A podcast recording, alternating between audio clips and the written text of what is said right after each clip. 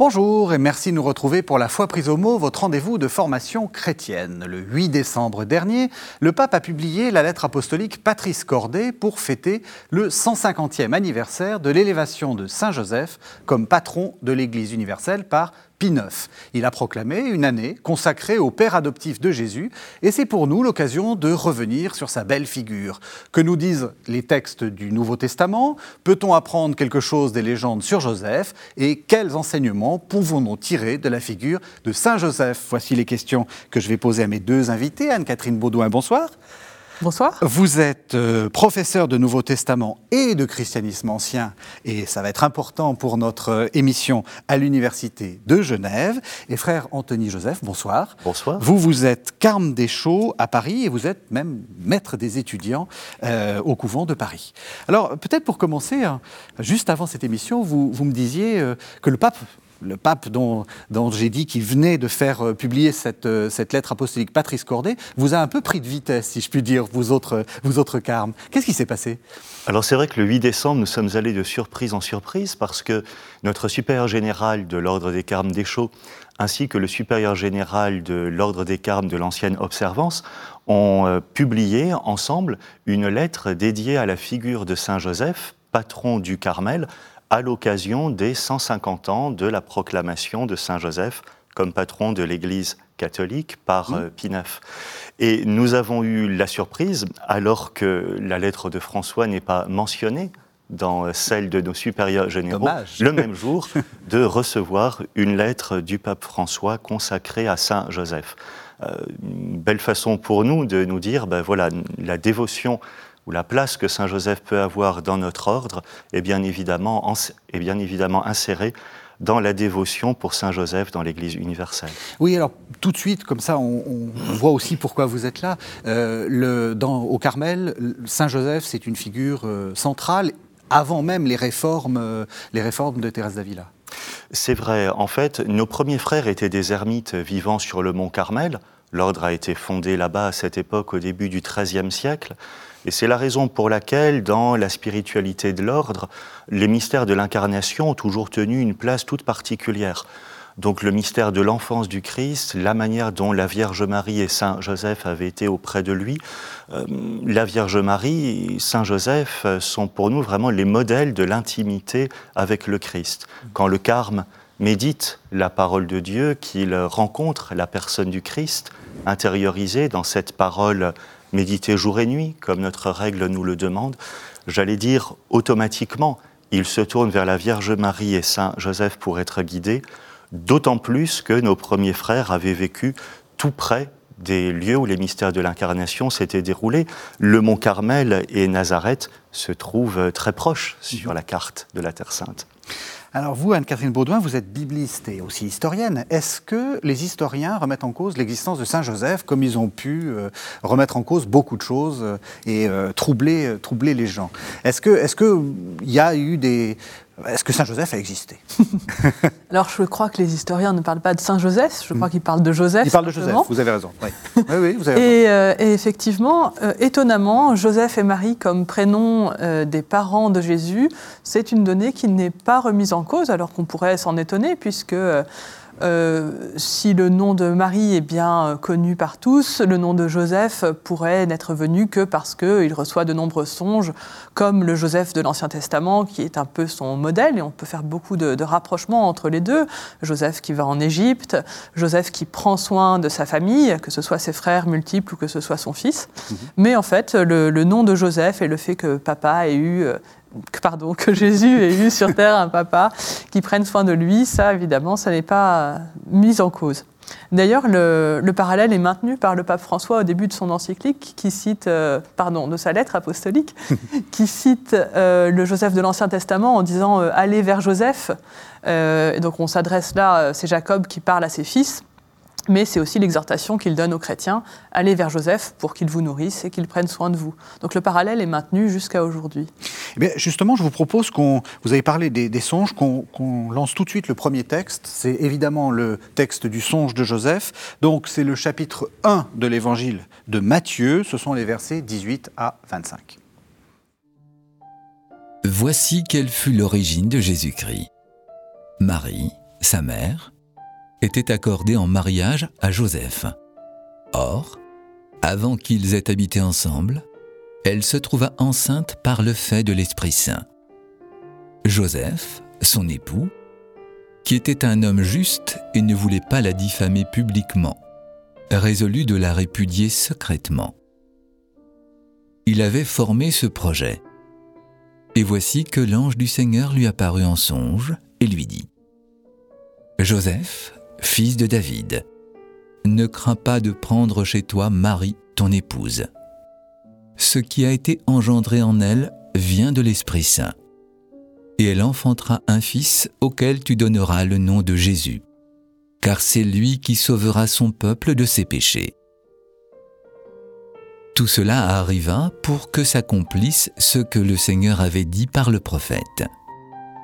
Voici que la Vierge concevra et enfantera un fils auquel on donnera le nom d'Emmanuel, ce qui se traduit Dieu avec nous. À son réveil, Joseph fit ce que l'ange du Seigneur lui avait prescrit. Il prit chez lui son épouse, mais il ne la connut pas jusqu'à ce qu'elle eût enfanté un fils, auquel il donna le nom de Jésus. Voilà. Alors, on a entendu plusieurs choses dans ce, dans ce texte qui nous permettent déjà de, dresser une sorte de carte d'identité, si je puis dire, de, Joseph. On a entendu que c'était un homme juste, on a entendu qu'il a un songe, et puis euh, il fit ce que l'ange du Seigneur lui avait prescrit, et c'est aussi une figure d'obéissance. L'un des premiers points auxquels je pense, celui que je voudrais souligner, c'est de voir combien il est marquant que Joseph reçoive la parole de Dieu, donc une communication de Dieu lui-même, dans un songe pendant son sommeil, c'est-à-dire au moment où il vit le plus grand lâcher-prise et la désappropriation de lui-même la plus grande. Je crois qu'il y a vraiment un trait caractéristique de l'itinéraire spirituel qui est sien. Euh, je trouve ceci particulièrement stimulant et parlant pour nous. Ce n'est pas forcément seulement quand nous sommes éveillés, quand nous sommes actifs, quand nous nous croyons forts, mhm. que Dieu se donne à nous, nous envoie en mission, mais aussi quand nous lâchons prise, quand nous sommes dans une disponibilité plus grande. Mhm. C'est aussi un homme juste, c'est-à-dire que euh, même lorsqu'il lorsqu'il est réveillé, si j'ose si dire, euh, on nous dit c'est un homme juste. Pour vous, comment vous, vous lisez ce, terme-là? C'est quoi être juste? En jouant un petit peu sur les mots, et je crois que ce n'est pas qu'un jeu de mots, euh, Joseph est juste, il est ajusté. un petit peu comme un diapason que l'on tape et qui donne exactement la bonne note la note juste. Euh, lorsqu'il reçoit la parole de Dieu, quand bien même les événements extérieurs pourraient être extrêmement troublants, il ne se laisse pas détourner de son centre profond qui est cette foi, cette confiance en la bonté, en l'action bienveillante de Dieu. Juste, ajusté. Et comme il est ajusté à la parole de Dieu, il va pouvoir mettre en œuvre, y compris dans une situation aussi étonnante et encore une fois qui pourrait être troublante, le comportement juste, le comportement ajusté, qui va être euh, le comportement qui lui permet de prendre soin, de veiller sur la fiancée qui lui est confiée. Contre ce que pourrait penser la société. C'est déjà une figure un peu. Enfin, je, euh, peut-être que j'anticipe euh, la, fin de l'émission quand on va essayer de voir ce que ce qu'est Jésus, ce que pardon, ce qu'est Joseph pour aujourd'hui. il a un côté un peu oui, le quand dira-t-on, ça ne l'occupe pas. C'est ça être juste. Il reste sur son axe. Effectivement, il reste sur son axe et euh, il ne dévie pas de l'objectif prioritaire qui est le sien, la fidélité à Dieu et le prendre soin de sa, de sa future épouse, de sa fiancée, celle qui lui est promise. Et quand bien même, effectivement, autour, le monde entier serait contre lui. Mais cela Catherine Baudouin. autant les pères de l'Église comme Augustin que plus tard Calvin soulignent que la, justice de Joseph est aussi dans le fait de constater qu'a priori cette situation n'est pas normale et qu'elle justifierait le renvoi de Marie. C'est-à-dire que, on, parce que les, les, chrétiens ont toujours eu du mal avec ce premier mouvement de Joseph, euh, ah, il veut commencer par la renvoyer, ça, comment peut-il être juste? Non, c'est juste, c'est dans l'ordre des choses. Euh, donc la première partie de sa justice, c'est ça, et la seconde, c'est de faire plutôt la volonté de Dieu et d'avoir confiance en Dieu, mais après avoir reconnu cette situation euh, anormale. Donc c'est tout un ensemble qui est vraiment très beau. Il est sur une ligne de crête finalement. Mm. Hein. il est sur une ligne de crête. Il y a le respect de la loi face à laquelle on ne peut pas transiger. Et il y a la survie, la protection de la personne la plus fragile, celle qui est menacée, sa future épouse et l'enfant qui va naître. Effectivement, cette justice qui est la sienne arrive à se frayer un chemin sur cette ligne de crête pour le moins inconfortable.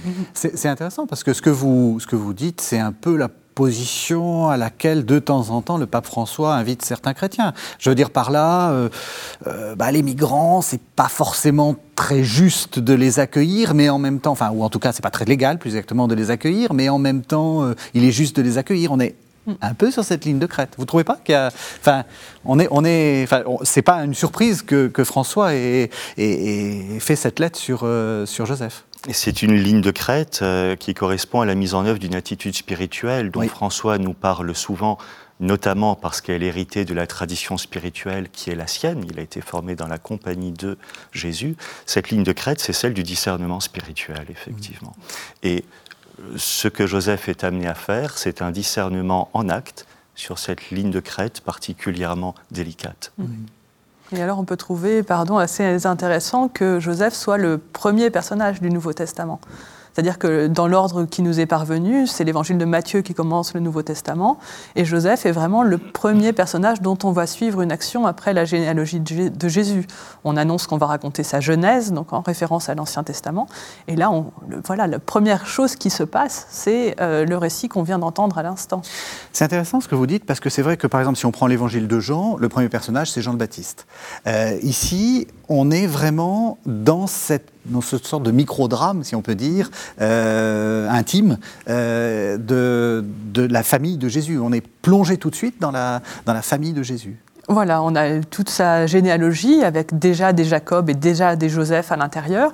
Et puis on termine avec un Jacob qui engendra Joseph. Euh, et puis après, on essaye de, raccrocher euh, Jésus et Marie en annonçant que cette naissance a un caractère extraordinaire. Et ce qui est fascinant sur cette naissance, c'est qu'elle est annoncée par l'ange. Et puis après, au détour d'une phrase, on nous dit il ne la connut pas jusqu'à ce qu'elle lui enfanté Jésus. Et puis, euh, verset suivant, ça y est, les rois mages arrivent, les mages arrivent à Bethléem. On, est passé complètement sur l'image de la crèche qui, elle, est uniquement dans l'évangile de Luc. Mmh. Donc, on insiste vraiment sur la valeur humaine de ce qui est en train de se jouer et sur la façon dont l'enfant est accueilli au sein d'une longue généalogie. Alors vous, Anne-Catherine, vous avez euh, mis en œuvre, mis en, enfin, vous êtes à l'origine d'un colloque euh, qui va apparaître dans la Revista d'Historia et Literatura Religiosa, euh, et donc sur toute l'histoire de, on va dire, histoire de la réception. C'est un gros mot, c'est une, une, sorte de. En gros, vous avez essayé de, regarder tout au long de l'histoire comment, on, euh, comment on, comprenait Joseph. Et vous m'avez dit, en, préparant cette émission, euh, Joseph, c'est l'homme des songes. Ça, ça, ça a eu une influence importante, ce songe. Mais oui, parce que euh, c'est il y a quand même quatre songes dans tout le début de l'évangile de Matthieu. Aucun personnage du Nouveau Testament n'a autant de songes. Et puis c'est vraiment tout ce qui le met en route à chaque fois. Alors pour nous, euh, l'image du songe et l'image de l'ange ne sont peut-être pas aujourd'hui les images les plus parlantes, mais en revanche, pour reprendre ce que disait le frère Anthony Joseph à propos du discernement, c'est vraiment cette idée que Joseph est celui qui est à l'écoute de la parole de Dieu, qui l'aperçoit et qui lui obéit. Et évidemment, son, nom de Joseph fait écho au Joseph qui a eu des songes dans l'Ancien Testament et qui lui aussi euh, se met à faire des actions à la suite de ça, c'est-à-dire qu'il entend la parole mais qu'il faut que ça mette en mouvement pour que ça ait une valeur. Euh, vous vouliez me faire venir où? Non, c'était très bien. C'était déjà très bien. J'allais enchaîner justement sur cette question, de, sur cette question du, songe. Mais vous aviez déjà un peu commencé là-dessus, sur la, valeur spirituelle des, songes. Enfin, euh, ces états un peu. Euh, en, tant que, en tant que carme, j'imagine que vous aimez ces états un peu paradoxaux dans lesquels on est. Non, mais le songe, c'est déjà là, pas encore. Il y a, y a de l'anticipation, il y a du passé, il y a du. C'est donc mystique. C'est un mystique, c'est-à-dire qu'il est ouvert à l'action de Dieu dans sa vie et il est capable d'agir en conséquence. Donc euh, c'est un mystique, oui. Euh, je ferai le lien aussi entre ces songes et ces invitations que le pape François, encore une fois, nous lance si souvent à rêver. Euh, vous vous souvenez, dans Querida Amazonia, dans beaucoup d'autres textes encore, spécialement quand il s'adresse aux jeunes, il appelle à rêver. Alors, euh, bien évidemment, euh, le rêve dont il s'agit, ça veut dire qu'il faudrait se coucher en attendant que ça se passe et que Dieu fasse tout sans nous, mais laisser notre cœur ouvert, laisser mûrir en nous les bons projets, les bons désirs qui sont inspirés par Dieu, pour pouvoir ensuite se lever et faire ce que Dieu nous a dit, ce que l'ange nous a dit, c'est-à-dire ce qui nous a inspiré au plus profond de notre cœur. Mmh. Je peux évoquer le, plafond de l'église Saint-Martin de Tillis dans les Grisons, qui est un plafond entièrement peint de scènes du Nouveau Testament. Le, songe de Joseph, euh, alors là c'est celui du, départ en Égypte, il est représenté avec un Joseph qui n'est pas du coup couché, mais assis sur un banc avec euh, déjà ses, ses, armes à la main, prêt au départ. Et je trouve que c'est une image pour le songe qui est tout à fait intéressante parce que on sort de l'image du lit et de, du, du doute sur la réalité de ce qui est en train de se passer pour arriver à une dimension vraiment de, réceptivité qui est, euh, qui est tout à fait différente. Mhm. Une dimension d'action dans le songe à laquelle on ne pense pas forcément. Mais voilà, après, ce qui est curieux pour moi avec Joseph, c'est qu'une fois qu'il est sorti de cet euh, épisode-là dans l'évangile de Matthieu, une fois qu'il a eu tous ces songes, il, euh, il disparaît complètement de l'évangile de Matthieu. Dans l'évangile de Luc, il reste un petit peu plus longtemps puisqu'il réapparaît au moment de la, de la disparition de Jésus au temple à 12 ans. Et puis après, les récits euh, canoniques n'en parlent absolument plus. on ne nous dit pas non plus qu'il est mort, on ne nous a rien dit sur son passé voilà, on a choisi vraiment de mettre le projecteur sur certains. Euh, et, pourquoi, à votre avis? C'est parce que euh, la réponse traditionnelle, c'est dire il est mort, comme ça on s'en débarrasse d'une certaine façon, euh, et on dit ben voilà, il n'est pas là parce qu'il n'est pas là, il n'est plus là. Mais pourquoi, à votre avis? C'est une question théologique? C'est une question. C'est aussi une question narrative et littéraire, c'est-à-dire que le sujet des évangiles, c'est Jésus-Christ, Fils de Dieu et Sauveur, mort et ressuscité. Et euh, une fois que le rôle de Joseph, qui est un rôle qui est lié à l'enfance, est terminé, une fois que Jésus prend son rôle adulte, euh, il n'est plus euh, question de se demander euh, quelle est la, place de, son père, qu'on voit dans Luc comme dans Matthieu, d'ailleurs, comme quelqu'un qui est un, formateur, quelqu'un qui est le soutien financier de la famille. Mais une fois que Jésus commence son ministère, il est important qu'il soit un adulte, c'est-à-dire un homme qui se tient droit et qui avance sur le chemin qu'il qu'il se trace Alors, vous avez déjà dit plusieurs choses, mais euh, j'aimerais vous interroger justement là sur cette idée de père dans l'ombre. C'est comme ça que, que, le pape François parle de Joseph, père dans l'ombre. Euh, ça aussi, ça, ça a un écho euh, pour vous? Oui, c'est vrai que les récits évangéliques, pour l'essentiel, nous parlent du ministère public, du Christ. Euh, Saint Joseph, lui, est entièrement du côté de la vie cachée, de l'enfance, de la formation, deux moments dont l'Évangile parle peu, mais qui, dans la vie de Jésus, comme dans toute vie humaine, sont des moments extrêmement importants et extrêmement structurants. Mhm. Mais effectivement, sur lesquels il n'y a pas de parole. Et certainement, il y a là une connivence profonde avec le mystère de ce saint, euh, où l'essentiel se passe dans le silence. Mmh. L'essentiel se passe dans le silence et c'est dans le silence, ou du moins dans des événements dont nous n'avons pas de récit particulier, que ce mystère de l'action de Joseph, de l'action formatrice de Joseph sur Jésus a pu se, se dérouler.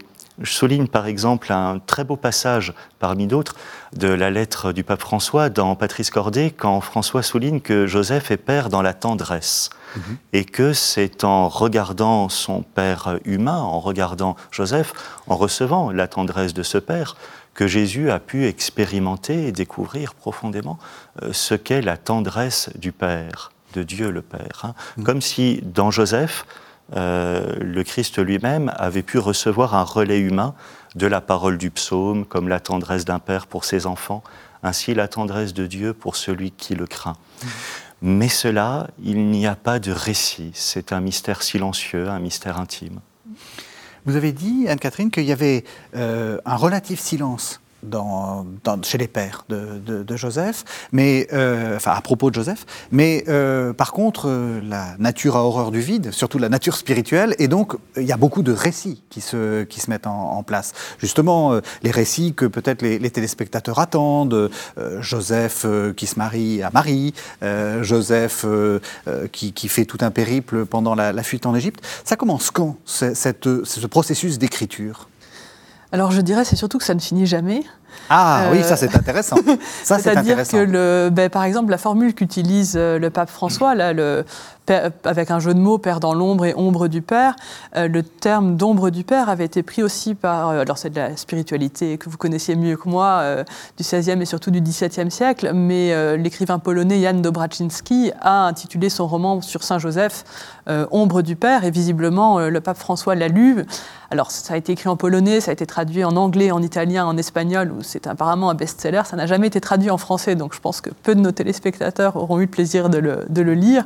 Mais ça m'amuse de voir que euh, dans un document euh, pontifical, le pape parle vraiment de sa piété personnelle et de la façon dont il a euh, reconstruit intimement une relation avec un Joseph qui est créé pas seulement par les évangiles canoniques, mais aussi par toute la culture dont il est l'héritier, euh, culture qui vient de ce, de ce livre-là, culture qui lui vient de sa dévotion personnelle. Il évoque euh, ses prières à lui. Dans une autre entrevue, il parlait de la statue de Saint Joseph qu'il a sur son bureau, Joseph endormi, et sous laquelle il glisse euh, les difficultés qu'il rencontre pour qu'elles soient résolues.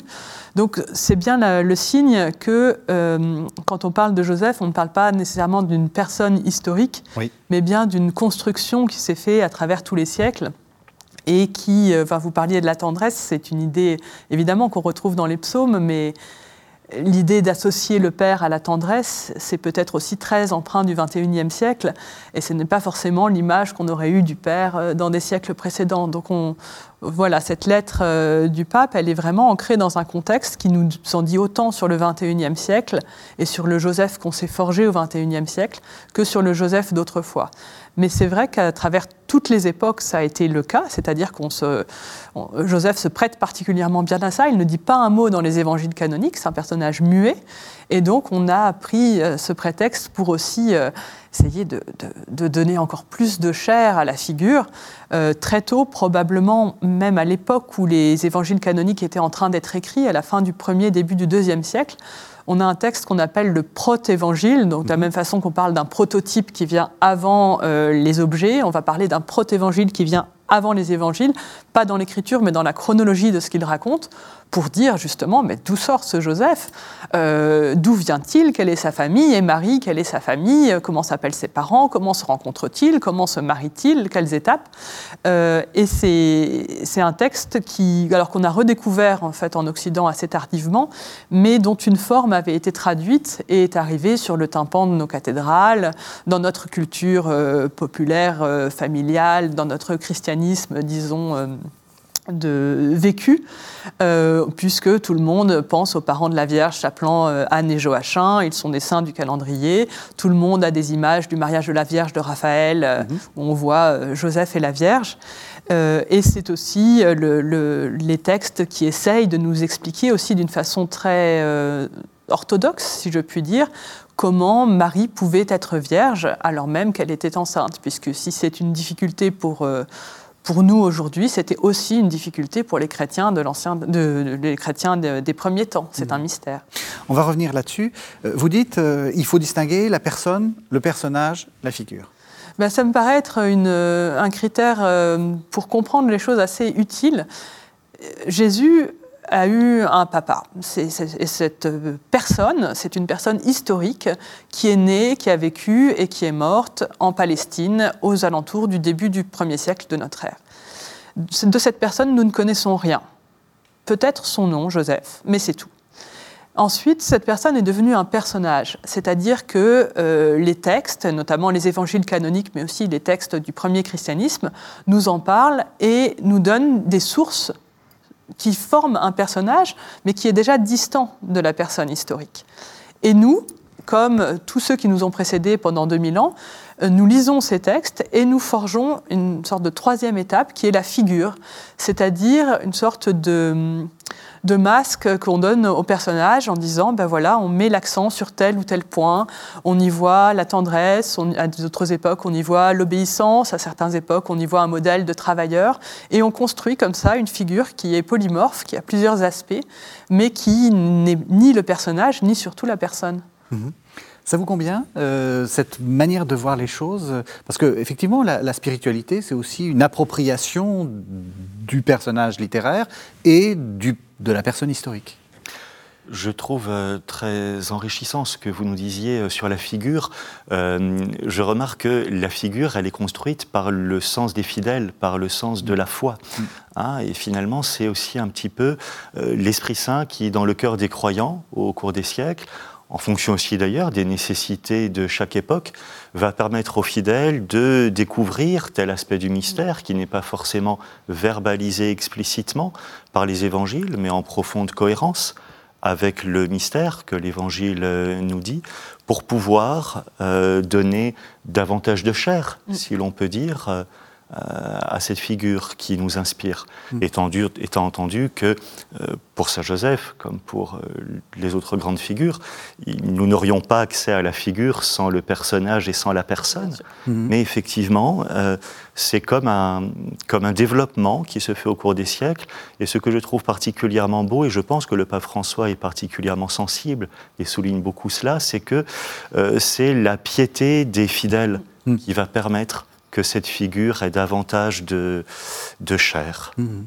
Et là aussi, on le découvre, on le retrouve au début de la lettre apostolique où il évoque les décrets des papes précédents, mais en disant aussi, et du côté des fidèles, c'est la dévotion à la bonne mort, c'est-à-dire euh, à l'image de Joseph qui peut soutenir le fidèle sur son lit de mort. Euh, qui, euh, qui, a pris le pas. Et il, évoque le fait que ça, c'est vraiment un fruit de la dévotion populaire, euh, que ce n'est pas présent dans les évangiles, ce n'est pas non plus un, dogme de l'Église, mais c'est une, une, réalité qu'on trouve dans les livres de prière au Moyen Âge et qui est encore fervente aujourd'hui. Mhm. Alors on va arriver à la, mort de Saint Joseph. J'aimerais juste, vous avez, vous avez dit une chose, la question de, du, mari paradoxal, parce qu'il est, il est le mari, mais visiblement il est bah, il ne consomme pas, si j'ose dire. Euh, vous dites ça, ça a toujours posé problème. Euh, c'est intéressant parce qu'on a l'impression que c'est une idée moderne d'interroger euh, d'interroger le, ce mariage. Vous dites non, en fait. Non, mais parce que. Disons les choses, ce n'est quand même pas tout à fait. c'est quand même très étonnant d'avoir un enfant qui naît sans que son père euh, sur la terre, il soit, n'y soit pour rien. Oui. c'est quand même étonnant. Euh, et, le, et, en même temps, les chrétiens ont toujours eu, euh, enfin, euh, disons, le, les branches principales du christianisme ont souvent euh, soutenu l'idée que euh, de la virginité de Marie, même si ça a été très discuté à différents moments, ça a entraîné des, querelles monumentales, mais le, courant du christianisme dans lequel on a le protévangile de Jacques, c'est un courant qui dit que Marie est vierge avant, pendant et après la naissance de Jésus, et donc qui essaye de l'expliquer. C'est euh, le courant qu'on voit aujourd'hui encore dans l'Église catholique. Enfin, c'est mhm. cette, euh, position-là qui est maintenue. Mais euh, ça n'empêche pas de s'interroger. et là, c'est peut-être un point où je serai en divergence avec le pape François, non pas avec vous, frère Anthony Joseph, mais avec le pape François, qui dit on accueille, on n'explique pas. voilà, Joseph ne cherche pas à demander des explications, il accueille ce qui se passe. Ça peut être un positionnement euh, juste dans le contexte dont il parle, c'est-à-dire l'accueil de la parole de Dieu.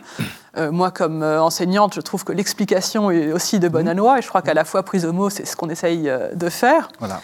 et donc, on essaye de, rendre compte de cette paternité de, Joseph. je pense par exemple à saint Augustin, qui essaye de répondre à ses adversaires, qui lui disent bah, la paternité, elle n'est jamais sûre.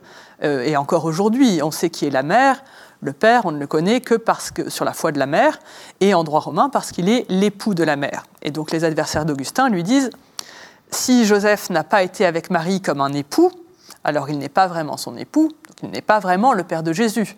Qu'est-ce que tu as à répondre à ça? Et Augustin va s'en sortir magnifiquement en disant mais il est le Père par excellence puisqu'il n'y est pour rien charnellement. Donc il va renforcer le paradoxe en disant mais est-ce que vous croyez vraiment et ça je crois que pour aujourd'hui c'est une question très importante est-ce qu'un père c'est biologique? Est-ce que c'est celui qui engendre?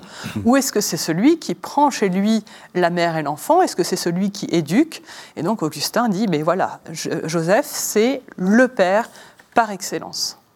C'est exactement ce que dit le pape. Euh, alors là, pour le coup, cette idée de paternité, euh, hein, vous êtes, d'accord euh, cette, idée de paternité, enfin, de lien, enfin, de peut-être oui, c'est pas, c'est différent, la, paternité biologique, la paternité euh, euh, dans l'amour, ça il le dit très clairement.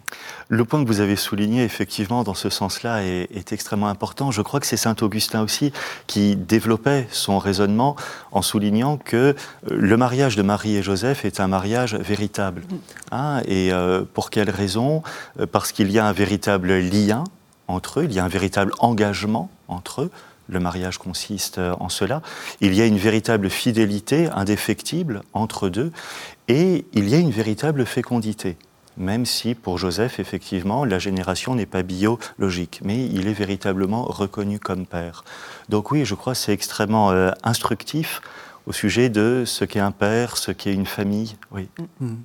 Et d'ailleurs, c'est intéressant parce que justement, dans, votre histoire de la réception, vous dites qu'il y a, des, euh, il y a des, des, évolutions. Là, on peut voir une certaine forme de peut-être pas de contemporanéité entre nous et Augustin, mais cette question euh, de, du lien biologique qui a quand même été très très important, euh, surtout à partir du Moyen Âge, pour des raisons euh, d'héritage, des raisons voilà. on a presque une, une, sorte de, il y a quelquefois des, des ponts, des mm. points qui se font entre entre différentes époques, pas forcément pour les mêmes pour les mêmes raisons d'ailleurs. Enfin, Augustin ne dit peut-être pas cette cette proximité pour la même raison que nous on le dirait dans notre civilisation de l'amour en fait, parce que euh, ou, enfin, ou plus exactement dans, dans, une civilisation où les, les, les relations, euh, les relations filiales euh, sont teintées d'amour et pas uniquement de respect, d'autorité comme, comme dans les temps anciens. Oui, oui, c'est, il y a des, ponts, il y a des échos, il y a des, mais disons que les thématiques qui interrogent à propos de Joseph sont à peu près récurrentes. En revanche, les réponses qu'on va y apporter mmh. sont euh, différentes selon les époques, parce que aussi, il faut toujours parler un langage qui soit adapté à l'époque. On mmh. veut se faire comprendre. Le pape François parle euh, des soignants pendant le Covid, des gens de deuxième ligne et leur compare Saint-Joseph ou, lui compare à Saint-Joseph. C'est évidemment tout à fait inédit comme comparaison. On n'avait jamais pu comparer Saint-Joseph aux soignants du Covid. Oui. Mais, le pauvre Augustin ne euh, connaissait pas le Covid. voilà, manque de bien, chance. bien heureux.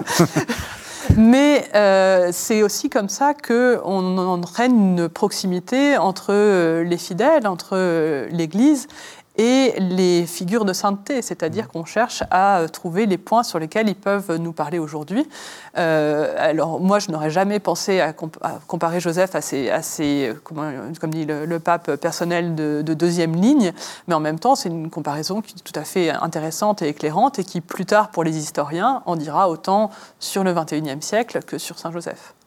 Je vous propose qu'on fasse une deuxième pause et qu'on écoute alors un texte un petit peu alors très compliqué, on ne sait pas très bien de quand il date, euh, 7e, 8e siècle, peut-être avant, peut-être après. C'est l'histoire de Saint Joseph le, Charpentier et c'est le récit de la mort de Saint Joseph. Il advint ensuite qu'il se rendit à Nazareth, la ville qu'il habitait. Et il s'alita de la maladie dont il allait mourir selon la destinée de tout homme et sa maladie était plus grave que dans tous les cas où il avait été malade, depuis le jour qu'il avait été mis au monde. Voici les états de vie de mon bien-aimé père Joseph. Il atteignit l'âge de 40 ans. Il prit femme. Il vécut 49 autres années dans le mariage avec sa femme. Puis celle-ci mourut, et il passa une année seul. Ensuite, ma mère passa deux autres années dans sa maison, après que les prêtres la lui eurent confiée, en lui donnant cette instruction. Veillez sur elle jusqu'au moment d'accomplir votre mariage. Au commencement de la troisième année qu'elle demeura chez lui, c'était la quinzième année de sa vie à elle, elle me mit au monde par un mystère que personne ne comprend dans l'univers entier, excepté moi, mon Père et le Saint-Esprit, qui ne sommes qu'un. Et dix-huit autres années se passèrent depuis que ma mère m'eut mise au monde. Surtout pour l'époque. Voilà, oui. Pendant qu'on pendant qu'on entendait le texte, on se demandait, on était en train de calculer pour savoir quel était l'âge de la mort de, Saint Joseph. Et, et, comme vous disiez, surtout pour l'époque, ça faisait très très vieux. Euh, on voit bien que là, c'est donc un texte apocryphe. Euh, L'idée, c'est aussi d'expliquer euh, comment Joseph disparaît de, de, de, la narration. Et puis, euh, on voit bien euh, comme les autres vieux patriarches qui meurent euh, Mm. avec des, Voilà, des, des grands, des grands grand âges. âge, euh, voilà, Joseph est très âgé. Euh, ce, qui va, ce qui permet d'expliquer donc sa disparition du récit canonique, s'il est très âgé, eh bien il est mort. Ça permet aussi d'expliquer pourquoi on parle de frères et, et sœurs de Jésus dans les évangiles, c'est-à-dire qu'on va donner naissance à cette idée qui va être soutenue notamment par Jérôme, de dire euh, bah, ce sont les, les frères d'un premier mariage. Ah, c'est pas Jérôme, c'est les Jérôme de- détruit cette idée-là. C'est Elvidius. Elvidius. Non, je- je- parce que j'ai fait une émission là-dessus. Alors vous savez, je suis incollable. oui, et mais par contre, par contre, c'est la, croyance des orthodoxes. actuellement. Voilà. Euh, et puis, euh, qu'on retrouve encore dans les, les livres sur la, la vie de Jésus aujourd'hui, quand on essaye de rendre compte d'un point de vue historique de ce que pouvaient être les frères de Jésus, effectivement, ça peut être aussi une hypothèse de dire que Joseph a eu un premier mariage. Ce dont il faut bien être conscient, c'est que les évangiles canoniques ne se prononcent pas du tout sur l'âge de Joseph. On n'a absolument aucune indication, on ne sous-entend pas qu'il soit vieux, qu'il soit veuf ou quoi que ce soit. Euh, en revanche, la tradition dans l'Antiquité fait de lui un homme âgé, ce qui permet aussi d'expliquer beaucoup de choses. Euh, ça permettra aussi d'expliquer qu'il euh, qu'il n'entre pas dans le lit de sa jeune épouse, parce qu'on se dit, bon, c'est un homme âgé, ça s'est passé, c'est derrière lui. Ça permet d'expliquer qu'il disparaisse. Et puis, la tradition byzantine le représentera toujours comme un homme barbu, avec une barbe blanche, vraiment un ancien. Et puis, un ancien dans l'Antiquité, c'est quelque chose de très valorisé. hein. C'est quelqu'un qui a la sagesse et donc qui peut très bien édu- éduquer Jésus, puisqu'il a, euh, il a toute euh, la science nécessaire. Et c'est aussi euh, l'image qu'on a euh, dans une grande partie du Moyen Âge. On voit un homme, euh, un homme euh, vraiment d'âge, très mûr, voire, voire avancé. Alors que si vous tapez aujourd'hui sur Google Saint Joseph, vous allez trouver des images plutôt de la piété sulpicienne du 19e siècle. Vous allez trouver un très jeune Joseph, tout à fait frais et fringant, avec une petite barbe brune très, très saillante. On est passé vraiment d'un Joseph vieux à un Joseph jeune. Et alors, qu'est-ce que ça change spirituellement? Parce que je crois que euh, dans le Carmel, pour vous, il est, jeune. Alors c'est vrai que lorsqu'au XVIe siècle, à l'époque euh, des fondations que Sainte Thérèse et Saint Jean de la Croix font de notre ordre, euh, Saint Joseph est choisi comme patron de la plupart des communautés fondées par Sainte Thérèse, et je crois au nom de sa méditation de l'Évangile et aussi de son réalisme spirituel. Elle n'a pas de difficulté à voir euh, Joseph comme un homme jeune. C'est d'ailleurs sous les traits d'un homme jeune qu'il est représenté. Euh, les représentations qu'elle diffuse dans ses communautés, qu'elle promeut, sont celles d'un Joseph euh, sous les traits d'un homme jeune, parce que c'est un homme actif. hein, et euh, 89 ans, disions-nous, au premier siècle de notre ère, je ne sais pas, mais au XVIe siècle, à 89 ans, on était déjà largement sur le déclin quand on avait la chance d'être encore euh, en, en vie. Donc je crois vraiment c'est au nom de ce réalisme spirituel qu'elle le voit sous la figure d'un homme jeune qui va pouvoir prendre soin de son épouse et de son enfant. Et euh, dans, son, dans l'expérience de grâce que Sainte Thérèse fait, euh, c'est ainsi aussi qu'il va pouvoir être le Père Provident des communautés euh, qu'elle qu'elle fonde. Oui, il est, il est euh, très actif. Et, et c'est vrai que euh, ça aussi, c'est une des dimensions euh, que, alors c'est peut-être le XXe siècle qu'il a vraiment mis en, en avant, le, le travailleur, le, le Saint-Joseph artisan. enfin, je sais pas si je dis 19e, mais euh, dis, euh, 20e, mais c'est vrai qu'il y a des, des, des sœurs de Saint-Joseph artisan qui doivent déjà dater du 19e, je crois. Oui, et puis les pères de l'Église et ceux qui les suivent réfléchissent aussi beaucoup à cette dimension-là, parce qu'elle joue sur plusieurs aspects. D'abord, il est artisan comme Dieu le Père est artisan, Oui. d'une certaine manière. Manière, c'est-à-dire ils sont tous les deux une œuvre de création sur un plan un petit peu différent. Et d'ailleurs, même le terme que nous traduisons par charpentier, apparemment, a été compris à certaines époques comme forgeron. Euh, ce qui Faber en latin peut être un peu euh, mhm. sur les deux termes. Et, euh, donc on a cette idée encore du, dieu, disons la métaphore de la forge pour la création est présente et donc permet de faire un lien là encore entre Dieu le Père et, et Joseph. Mais, et puis c'est aussi celui qui est, qui est prié. Ben, le, métier de charpentier est un métier dangereux. Les chutes, les, les, accidents sont vite arrivés. Donc il est de façon traditionnelle prié depuis assez longtemps. Mhm. Mais effectivement, ça n'est que le, depuis le, le 1er mai 1955 que le 1er mai est devenu la fête de Saint-Joseph travailleur, Saint-Joseph, patron des ouvriers. Alors l'idée était déjà dans les germes depuis la, fin du, du, 19e siècle, mais euh, évidemment après la Deuxième Guerre mondiale, on est euh, dans la, lutte euh, de la part de l'Église catholique contre le communisme, la frayeur de ces masses d'ouvriers qui peuvent être emmenés vers cette idéologie, et donc en 1945, on décide que Joseph est le patron des travailleurs, on lui consacre une fête en mai, le mois des manifestations et des révolutions, en 1955, et on essaye comme ça de promouvoir un, un modèle alternatif pour le bon ouvrier catholique. Donc oui, c'est ça, Joseph l'anticommuniste. Exactement.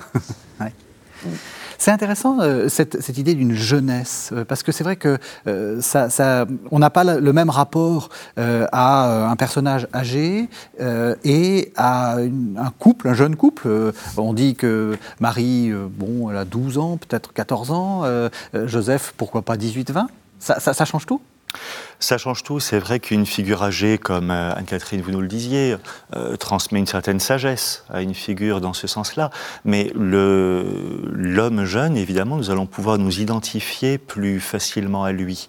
Mhm. Ah, euh, je pense que, par exemple, pour revenir à la manière dont Sainte Thérèse médite le mystère de Joseph, de la Sainte Famille, ce qui la marque particulièrement, c'est justement cette vie d'intimité avec Marie, avec euh, le Christ.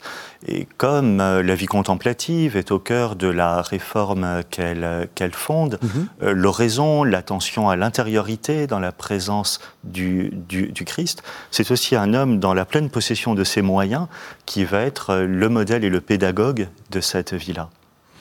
On a déjà parlé donc du, Joseph anticommuniste, hein, je vais très vite, mais c'est pour, bien faire comprendre euh, les choses. Euh, les papes du, du 19e, 20e siècle, euh, on l'a vu avec, avec Pie IX, s'emparent hein, de cette, de cette figure-là et la mettent au cœur, du, au cœur de, de la spiritualité. Traditionnellement, elle servait de figure de bonne mort, et là, on voit que les papes veulent en faire une figure très contemporaine, très actuelle, une des, dévotions finalement assez euh, oui, concrète. Mm. Alors c'est évidemment dans un mouvement, c'est-à-dire qu'il y a eu une sorte de, renouveau de la figure de Joseph avec le Carmel, et puis ensuite au cours du, XVIIe siècle, que ce soit dans la, piété de cour ou dans la piété euh, populaire, on se met à en parler beaucoup. On a cette apparition de Joseph à Cotignac en 1660, oui, important. qui est vraiment une des rares apparitions de Joseph, une apparition où Joseph parle, alors ce qu'il dit peut-être un message, euh, il, parle, il montre une pierre, il dit soulève-la, la source est en dessous, soulève-la, tu trouveras à boire. Euh, on peut s'étonner que Joseph euh, se livre à des, paroles aussi concrètes, mhm. mais euh, la dévotion, l'apparition de Cotignac a une grande postérité, puisqu'en 1661, la France est consacrée à Saint Joseph, et, Saint Joseph est vraiment de plus en plus présent comme, comme père, comme protecteur. il y a cette idée aussi de couple avec la Vierge Marie, c'est-à-dire que la Vierge reçoit les, comme un, miroir reçoit par réverbération les vertus de son fils et elle les renvoie elle-même à Joseph. Et donc on va créer un peu voilà cette, euh, cette idée de, médiateur ou d'intermédiaire, c'est-à-dire que euh, les fidèles vont prier Joseph, Joseph va intercéder auprès de Marie. Marie est bien obligée d'obéir à Joseph puisqu'elle est sa femme, et donc elle, doit forcément faire ce qu'il lui demande. Quelle image des relations familiales ah, C'est ce que nous explique François de Toulouse très, très, sereinement. Et Marie elle-même va euh, intercéder auprès de son divin fils. Donc la, place de Joseph est vraiment toujours construite dans cette, euh, ce face-à-face avec Marie. Il est toujours associé. Il n'est pas question de vénérer Joseph seul.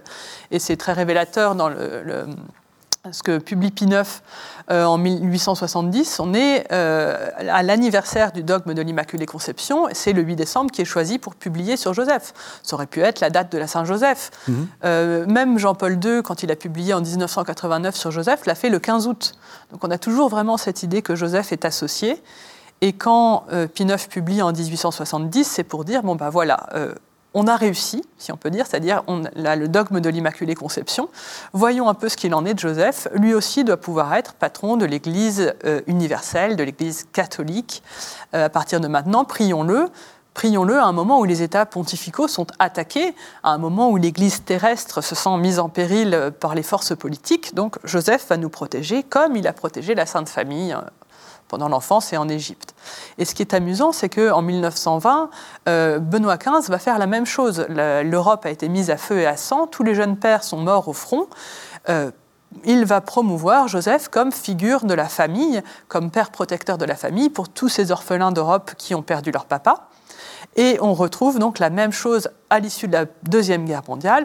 Euh, le danger maintenant, c'est le communisme, eh nous allons promouvoir une figure de Joseph ouvrier comme euh, modèle. Et donc c'est pour ça que c'est si intéressant de voir arriver le pape François en 2020 qui nous dit, nous avons été frappés par le Covid, mhm. nous allons euh, promouvoir une figure de Joseph comme soignant, comme personnel qui prend soin, comme figure de l'ombre qui s'occupe avec tendresse de ceux qu'il aime. Mhm. Ah, ça, c'est intéressant parce que justement, comment est-ce qu'on peut comprendre cette figure de, protecteur? Et puis, qu'est-ce que ça signifie qu'il soit patron de l'Église universelle? C'est celui qui veille finalement. C'est ça. Euh, il est la personne qui a veillé sur l'enfant et le jeune homme que le Christ fut. Et il est euh, cette figure qui, au cours des âges, au cours de toute l'histoire de l'Église et de l'humanité, veille. Euh, il a veillé, il a pris soin du corps humain du Christ, et il veille sur son corps mystique que l'Église est, il veille sur l'humanité entière.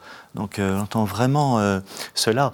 Il me semble aussi, euh, dans l'esprit du pape François, ce que nous disions à l'instant sur le lien que François, dans Patrice Cordet, fait entre Joseph, les soignants du Covid, les personnes qui sont en, deuxième ligne, est profondément en lien aussi, me semble-t-il, avec ce que François écrivait dans son exhortation sur l'appel à, la sainteté, Gaudete et, et exultate, euh, la sainteté de la porte d'à côté. Oui. Voilà. Euh, comment, dans une humanité simple, ordinaire, semblable à la nôtre, il est possible d'accueillir le don de Dieu, il est possible de prendre soin du corps humain, du corps mystique du, du, du, Christ.